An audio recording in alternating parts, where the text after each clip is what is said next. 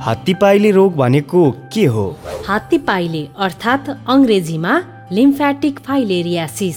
हात्तीपाइले रोग लाग्दा विशेष गरी मानिसको खुट्टा साधारण भन्दा मोटो हुने र हात्तीको जस्तो देखिने भएकोले यसलाई हात्तीपाइले रोग भनिएको हो। हात्तीपाइले कसरी सर्छ?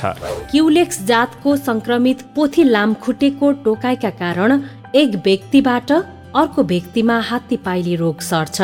मसिनो धागो आकारको जुका जस्तै उच्चेरेरिया ब्याङ्क्रोप्टी नामको परजीवीबाट लाग्छ। हात्तीपाइले भए नभएको थाहा पाउन के गर्नुपर्छ? रगत जाँच गरी परजीवी फेला पारेर हाइड्रोसिल अर्थात् सुन्निएको अण्डबाट निकालेको झोल पदार्थ वा पिसाब जाँच गरी परजीवी पत्ता लगाएर हामीमा हात्तीपाइले भए नभएको पत्ता लगाउन सकिन्छ। हात्तीपाइलेका लक्षणहरू के के हुन सक्छन्?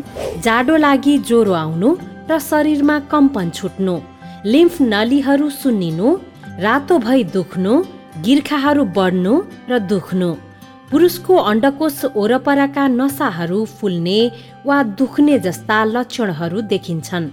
दीर्घकालीन रूपमा पुरुषको अण्डकोश ठुलो हुनु अण्डकोश वरिपरि पानी भरिएर हाइड्रोसिल हुनु महिलाको स्तन तथा यौनाङ्ग सुन्निनु खुट्टा सुन्निएर हात्तीको पाइला जस्तै मोटो हुनु पिसाब सेतो वा रातो आउनु र लामो समयसम्म सुक्खा खोकी लागिरहनु दम बढ्ने जस्ता लक्षणहरू देखिन्छन्।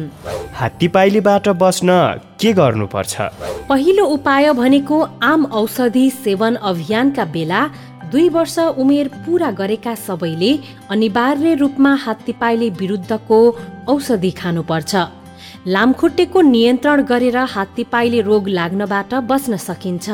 यसका लागि फोहोर पानी जम्मा हुन नदिने ढल निकासमा फोहोर पानी जम्न नदिने अर्थात् पानीलाई स्वतन्त्र बग्न दिने झुलभित्र मात्रै सुत्ने अथवा लामखुट्टे भगाउने वस्तु प्रयोग गरेर लामखुट्टेको टोकाइबाट बच्ने गर्नुपर्छ।